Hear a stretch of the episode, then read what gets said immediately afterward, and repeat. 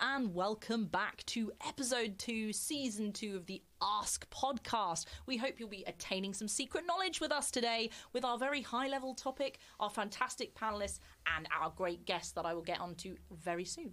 My name is Jenny Summers. I am the Deputy Head of English and Drama at John Hampden Grammar School, and this is. And I'm Mark Till, and I'm the Head of English at John Hampden. And we want to hear from you. We want emails from people. Yes. Definitely respond to the podcast. Definitely get in touch with the podcast. It's going to be a great one today. Absolutely. And let's introduce ourselves to our esteemed panelists. So, I am Kian Chopra, I'm in year 12 and I'm currently studying chemistry, biology, and psychology. Brilliant. Uh, I'm Kai Thomas. I'm in year 13 and I'm studying maths, chemistry, and physics. Uh, I'm Nick Sharma. I'm in year 13 and I'm studying English, um, economics, and design. yes, made the correct decision to study English literature. Yep. And I like how My you favourite. that you opened with that and then forgot that there were other subjects too. this is perfect. You're already our favourite panelist. Absolutely. So, thank you to our panelists. We also have a very esteemed guest and member of our own department. It is Miss Shan Mitchell, who's talking about the pre Raphaelite Brotherhood, or the pre Raphaelites as a general topic today. High level stuff, university level, so it's going to have some really exciting questions and answers, I am quite sure. We always start with this question, Mum. Why this topic? Well, it's something that I've been interested in since I started my degree, and then um, as I went on through my sort of, you know, my early years professionally, I really was interested in the pre-Raphaelite uh, group, the Brotherhood, and also the kind of impact that they had on later artists and later writers. And I think that's something that I've kind of tracked as I've got older. I've really been interested in how did they develop over the course of their existence. And just for the benefit of those that, and there were a lot of them, having surveyed quite a lot of sixth form who have absolutely no idea about them, could you just give us a brief outline what on earth is meant by the pre-Raphaelite Brotherhood? That would be great. Absolutely. So the pre Raphaelites were essentially a group of men um, and women as well, actually. We often talk about the men, but there was a, a, a female component as well. Um, in the middle of the kind of Victorian age, so we're talking about the kind of the 1850s, who wanted to rebel against the established art scene at the time. Um, they decided that they wanted to go back to the kind of art style of pre Raphael, Raphael being an artist in the 15th century. They thought that that kind of art before Raphael got involved was really vivid, really exciting, really fresh. And they decided that that's what they wanted to return to. So they rallied against the establishment and the Royal Academy and they established a new art movement. Great, lovely summary, nice and succinct. Absolutely. And what did that look like? So, what were some of the things that, that, that Raphael had brought into art that had become staid and cliched? And what were some examples of them being revolutionary? I think that the pre Raphaelites particularly kind of felt that Raphael and particularly those that came after him were stuck in a rut. They focused on the same kinds of topics, historical paintings that didn't have much life to them. But the pre Raphaelites were really interested in the big questions religion, love, and death. That's what they wanted to get to grips with, and that's what they felt that art had lost previously to their existence. Just tiny, insignificant topics. They're then, the really. questions that I feel the hmm. podcast is interested in. I think, Really? I think that's what we, when it comes down to it, I think it's, it's, it's art and love and death. Brilliant. That's all there is, really. Wow, without going off on a philosophical sojourn, I'm going to move it over to our panelists for the first of our questions. I'm quite interested to know that I see a lot of the paintings that they did was it was mainly quite female based. Hmm. So I was wondering what why is that so? Because they were mainly it was it was male dominated the actual group. Absolutely. I think um, it's pretty safe to say that at the beginning of the movement, they were very interested in kind of scenes that were sort of more um, either religious or they did have you know scenes with more people in. But particularly some of the later works, especially Rossetti's works, very much became female dominated. Now there's crossover there with his personal life because Rossetti was quite a ladies' man, and very often he picked his girlfriends from the models that he used for his paintings. I think there's a definite link there that we could that we could explore. Um, but certainly, um, they used female models for a lot of their works, and they would find women on the street. They would find women in uh, hat shops or women who were working, and they would ask them to be their models. They looked out for particular things. Very often, you notice that their models have a very similar look to them, um, and that's something that runs through a lot of their paintings from the 1850s and actually all the way through to the second wave of pre-Raphaelites that came a little bit after that as well.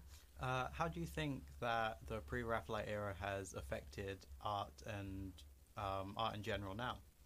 I think it has had a huge impact on art as we know it at the minute. Um, as with all things, fashions come and go. So the pre-Raphaelites were anti-establishment at the time. They weren't even um, they weren't exhibited at some points uh, by the Royal Academy because they felt that they just were not proper artists.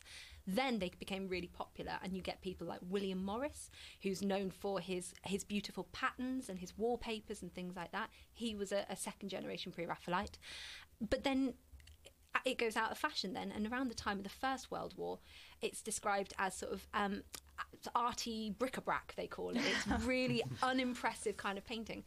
Uh, so as with all things, it kind of goes in and out of, of fashion. But at the minute, we're really having a, a renaissance of kind of pre-Raphaelite interest. There's been lots of books about the pre-Raphaelites. There's been some incredible exhibitions looking at the kind of peripheral members of the group. Some of the women who were involved as artists and writers, Christina Rossetti being one of them. Um, so I think it has had a huge impact. But it's kind of it's it's it's fashion has gone up and down over time. Um, so I kind of noticed that um, a lot of the paintings use quite vivid or like rich colours, and I was just wondering why would they do that? Maybe is it to I was reading something. Maybe it's to um, invite uh, like controversy or something. So Yeah, that's Yeah. a great point. I think I, I could definitely buy into that. Um, they were known for those vivid uses of colour, um, which is actually the kind of style that, that, that was medieval. Italian medieval painters loved vivid colours, and if you go into any cathedral in Italy that's got frescoes on the walls, they are beautifully bright and, and, and really, really moving. And the pre-Raphaelites loved that idea of colour and loved that idea of, of, of freshness, and that's what they wanted to capture uh, in their paintings. So um, I think that that's a, a really good thing that we that we take nowadays from the pre-Raphaelites is that kind of vivid painting style. I was going to say that obviously they came together to create this kind of different style of art, but what actually happened? Why did it kind of disperse at one point? That's a that's a good question. So um, a lot of it revolves around the kind of lives of the pre-Raphaelites themselves. Originally, there were um, there were three really um, key sort of figures. There were other ones as well, but the three key ones are Rossetti, um, Millais, and uh, William Holman Hunt, and they. Essentially, for five years, they worked as a brotherhood, and they very much supported each other in what they did. They um, they lived very close to each other. They would work in kind of close quarters as well, and a lot of their work at that time, um, you could see links between them. After about five years, I think their artistic visions started to separate a bit. Um, Rossetti, for example, was experimenting with poetry as well as um, with painting. Millais became slightly more establishment, and he had a reputation then for someone who the Royal Academy and the art establishment would um, invite into exhibitions. So they started to diverge slightly. But that's the point when Rossetti then meets William Morris and Edward Burne Jones, and we have a second wave of pre Raphaelites who are interested in the same themes, who also are interested in poetry, and that's where we get a lovely crossover between the art, painting, and the poetry of the time. Um, and we get a new kind of a new take on pre Raphaelites. It sounds like so many bands, doesn't it? That they're all grouped together and then they need to do their solo projects and find themselves and all that kind of thing. Interesting to know that's been going on for centuries. It really has, yeah. This is true. What are some of the links that um, interested you with literature then? You mentioned the crossover between art and poetry, and we're always keen at John Hampden to cross curricular uh, links. Um, what are some of the, the links that, that most interest you? I think what interests me the most is the fact that so many of these painters dabbled in poetry. Or they were poets that dabbled in painting. There was a real sense that poetry and painting were sister arts. They were companions that went hand in hand together. Um, Rossetti was a big, uh, a big proponent of that kind of idea, and in fact, he got to the point where, with many of his paintings, he would have a sonnet or a poem that was based on his painting, and he would have it carved into the frame so that when you look at the painting, you can see the poem as well. And what interests me is the kinds of things that the paintings pick out and the kinds of things that the poem picks out. Sometimes they're very similar. Sometimes they shed different light on the kind of topics and ideas that, that, that the artists are trying to talk about. Uh, a thing that I was wondering about is I understand why you would uh, why art would feel dull to them after a while, but why band together and make like a brotherhood, an actual group Mm. to like work on it? I guess it's partly a sense of strength in numbers, and there was a sense, I think, amongst them that they were the rebels. They were they were known as being rebellious at the time. I mean, their lifestyle was bohemian. They they didn't agree with some of the sort of the moral conventions of the time, and they naturally just found each other. Um, and when the initial Pre-Raphaelite group kind of dispersed, Rossetti, within a few years, had already gone to Oxford and met William Morris and Edward Burne Jones and formed kind of a second wave. So I think there was a definite sense that as a community they were stronger than, than as separate artists working with the same vision but independently. Okay. Um, did the paintings ever reflect sort of um, scenes in literature or um, I think maybe like biblical kind of images? Did the paintings ever reflect that sort of thing?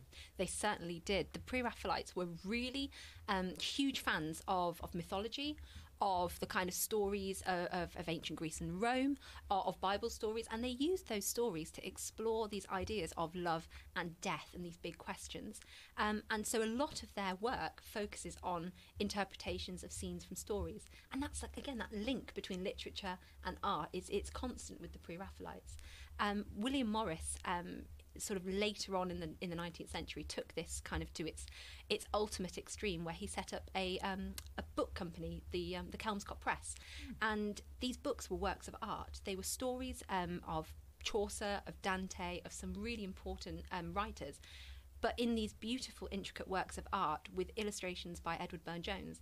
And he really brought those two ideas of, of literature and, and art together in one thing Reminds me a bit of Blake that we study uh, in, in A level English, actually. Now, on the subject of love, I think we have to talk about Lizzie Siddal because for me, she's such a standout figure. So I wonder if you could elucidate about her a bit and, and why I'm, you know, might be picking her out as a sort of key inspirational figure within the Brotherhood and, and what they were doing. Lizzie Siddal is a fascinating woman. She's absolutely incredible. Um, she started life um, in, in quite a poor part of, of London. Um, she became a, uh, a milliner's assistant, so that meant she worked in a hat shop. Um, and so she was working class. And one day, um, Rossetti walked past the shop with the other members of the Brotherhood and he noticed this stunning girl with beautiful red hair working in there. And he said, Right, I've got to have her as a model. So, after a lot of persuading, she eventually became his model.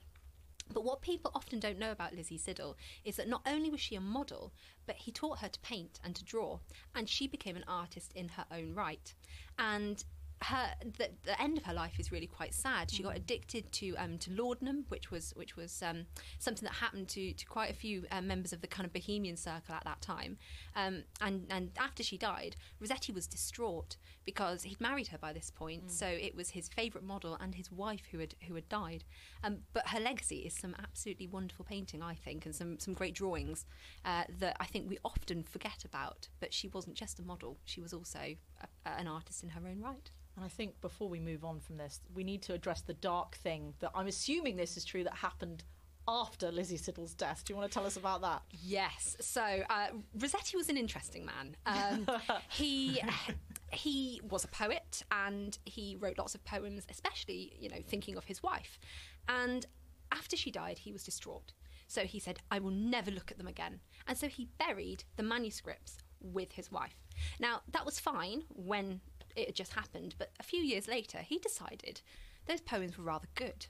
So his decision was shall I dig them back up again? And he decided to dig them back up. So he had his wife exhumed from the ground in order to get hold of his poetic his poetic manuscripts. So uh, I don't know what lessons we can take from that, but it's a very dark note in the story of the Pre-Raphaelites. Absolutely. Slightly yikes that bit, but we can't gloss over it.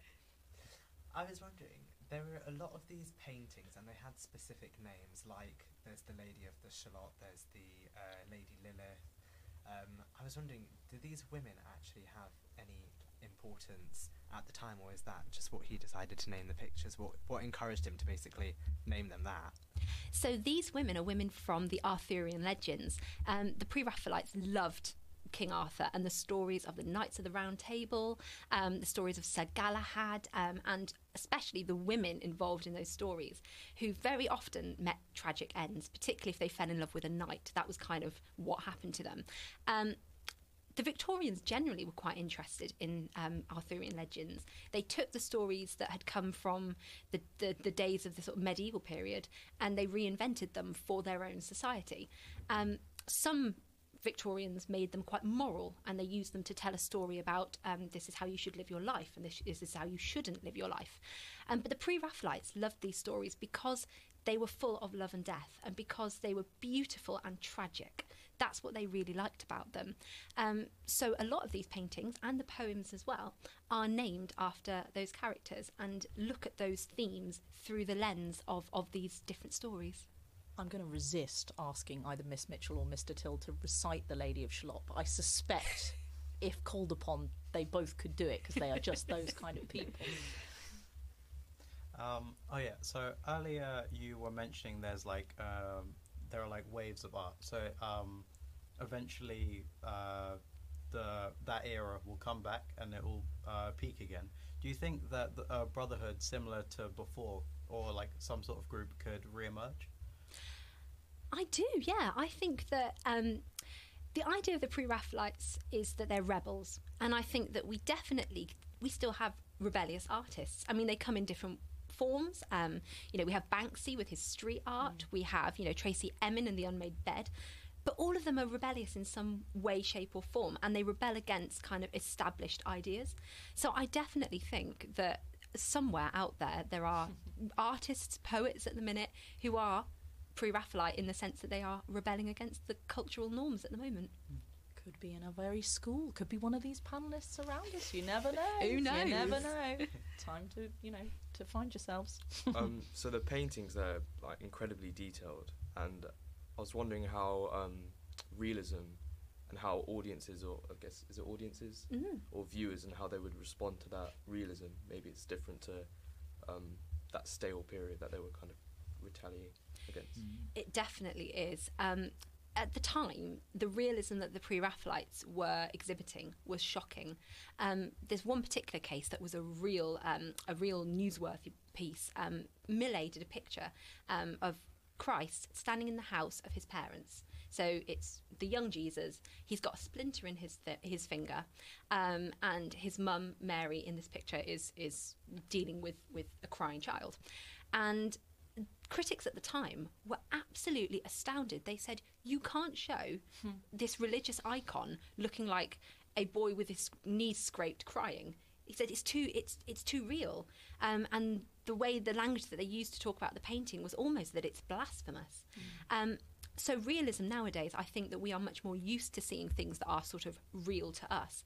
But at that time, particularly with certain subjects, and particularly the idea of religion, the idea of, of linking realness or realism into that was really quite shocking. I was wondering. I have a favourite, which is the scapegoat from William Hunt. I just love it. If anybody hasn't seen it, do Google it. It's such a brilliant, evocative painting. But I wondered if you had a favourite and, and why that might be your particular favourite poem or piece of art or both. So I, I have very, very many. I absolutely love. I could sit here and recite them for hours. Um, I absolutely love. Um, Rossetti did a um, a painting called Proserpine, um, which basically means Persephone, and it's uh, it's based on the idea of Persephone from the from the legends, who is uh, trapped in, in, in the underworld, um, and she's um, she eats a pomegranate, and that means that she has to stay down there and live with the the, the king of, of, of the underworld. And it's this beautiful picture of her looking, holding the pomegranate, and it's the moment of realization where she realizes what she's done, and you can you can see it in the expression. It's beautiful, and what I love about that is that there is an accompanying sonnet to it, and so you get that sense of the kind of crossover between poetry and art. So that's one of my favourites. But I, there are so many, particularly um, the kind of ones based on the Lady of Shalott. Um, William Holman Hunt did some beautiful ones. Again, moment of realization where she realizes that she has uh, the curse has, has has overcome her, and her hair's flying everywhere, and there's it, it just looks so incredibly dramatic. Um, so yes, all of the pre-Raphaelite pieces with drama in, I would say, are always going to be my favourites. Any further questions from my panelists? We've really had a quite a good comprehensive look. at- Well, as much as comprehensive as we can manage in a half an hour podcast, anyway. I was going to say certain approaches were accepted and rejected back then. Has anything really been uh, carried on to modern day art now from back then? That's a great question. I think there's a lot more flexibility now um, about what we consider good art or, or good poetry, um, for that matter. Um, there is more flexibility. Um, I think we still have kind of things that we conform to, um, but I think what the pre-Raphaelites have done is they kind of open that door for that rebellious nature um, in a way that other artists have done as well. The Romantics before them, Keats, Wordsworth, they, they also had that rebellious nature. Um, but I think the pre Raphaelites really sort of took it and ran with it in a way that, that, that was so exciting. Um, so I think that legacy will live on and will continue to live on for a long time. Now I think it's time for Sir's new segment that he loves so very much. It is time for the quickfire round. But I want everybody to, to, to chime in with, with quickfire questions. So we'll do a couple of quickfire questions, but then we'll do like a circle of quickfire questions. Okie So you've got to have one in your head so that when it's your turn, you have it. We have one minute Okay. of quickfire. Now, quickfire means anything that you'd like to find out about the guest of the week. So anything that you want to know about Miss Mitchell in the form of a very quickfire question. So I'll do a few, and then we'll go around, and Okay. we'll find out. Are we time timing? Are we ready? Yep, time starts now. Fine. Favorite day of the week. Oh, uh, Thursday. Favorite film. Uh, Pirates of the Caribbean. If you could be any fish. Tuna. I love that answer. Superpower. Invisibility. Um, favorite musical. Oh, Les Miserables. One art piece that you could hang up and keep forever. Or um, I would go for um, oh oh oh. There's so many. Oh, I can't think now. Um, I think I'm going to go for um, oh, uh, the Mona Lisa is coming to mind, but I don't know why. I don't even like it that much. Valuable though. Social pressure. Uh, uh, least favorite painting out of uh, pre-Raphaelite era. Oh, oh, that's a really good question. Um, I have to say, um, there are uh, possibly um, The Awakening Conscience by William Holman Hunt. And it's the idea of a fallen woman, and I think that's probably why, uh, because it's the idea of a fallen woman, and in my modern kind of appreciation, I've, I, I have issues with kind of the idea of a fallen woman. So that, yes. Okay. If you could have lunch with one person, who would it be? Oh, uh, can they be alive or dead? Dead, uh, dead or alive? Dead or alive? Alive, alive, alive during lunch, we'd hope.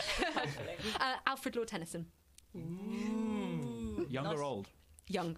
Young Tennyson. Young Tennyson. Exciting, young, vivid, great Tennyson. Yeah.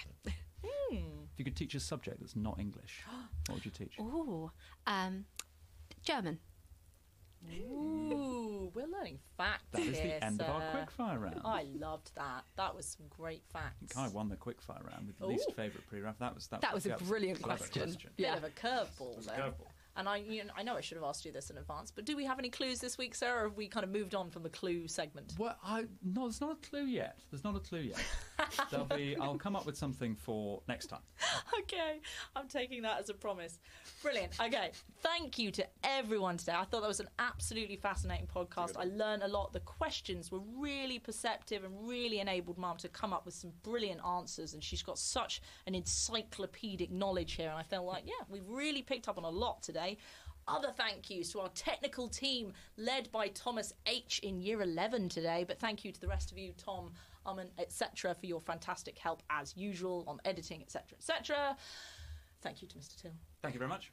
Thank you to our fantastic panelists again, They and for you know letting me drag you in here. But you did such a good job. Just shows that you know you, what a great students we have at our disposal. And uh, do obviously feedback to us with anything. Um, please follow us on Twitter, JHGS English. Follow me on YouTube. It's under Jenny Summers, Jenny with an I, and then you can add to our numbers and get the podcast immediately. Anything else you can follow or do, sir, that I haven't thought of? Um, I don't know about that, but there are some pre-Raphaelite uh, posters in the English department. Good point. If you come and point them out and send us an email, you can get double house points. Oh, nice, nice. I like that. And there will also be a quiz question in my next ask related email. If you answer that, you can also have a house point. And I also also have biscuits on the go. And if you can come and answer, you can come and have a biscuit as well. What more could you possibly need? I, do, I feel we're sort of begging at this point. I think we should well- play hard to get. I know, don't listen to the podcast. Actually, it's too cool for you. no, definitely listen and email and get involved. Thank you very much and enjoy the rest of your week. And we hope to be with you again very, very soon. Bye.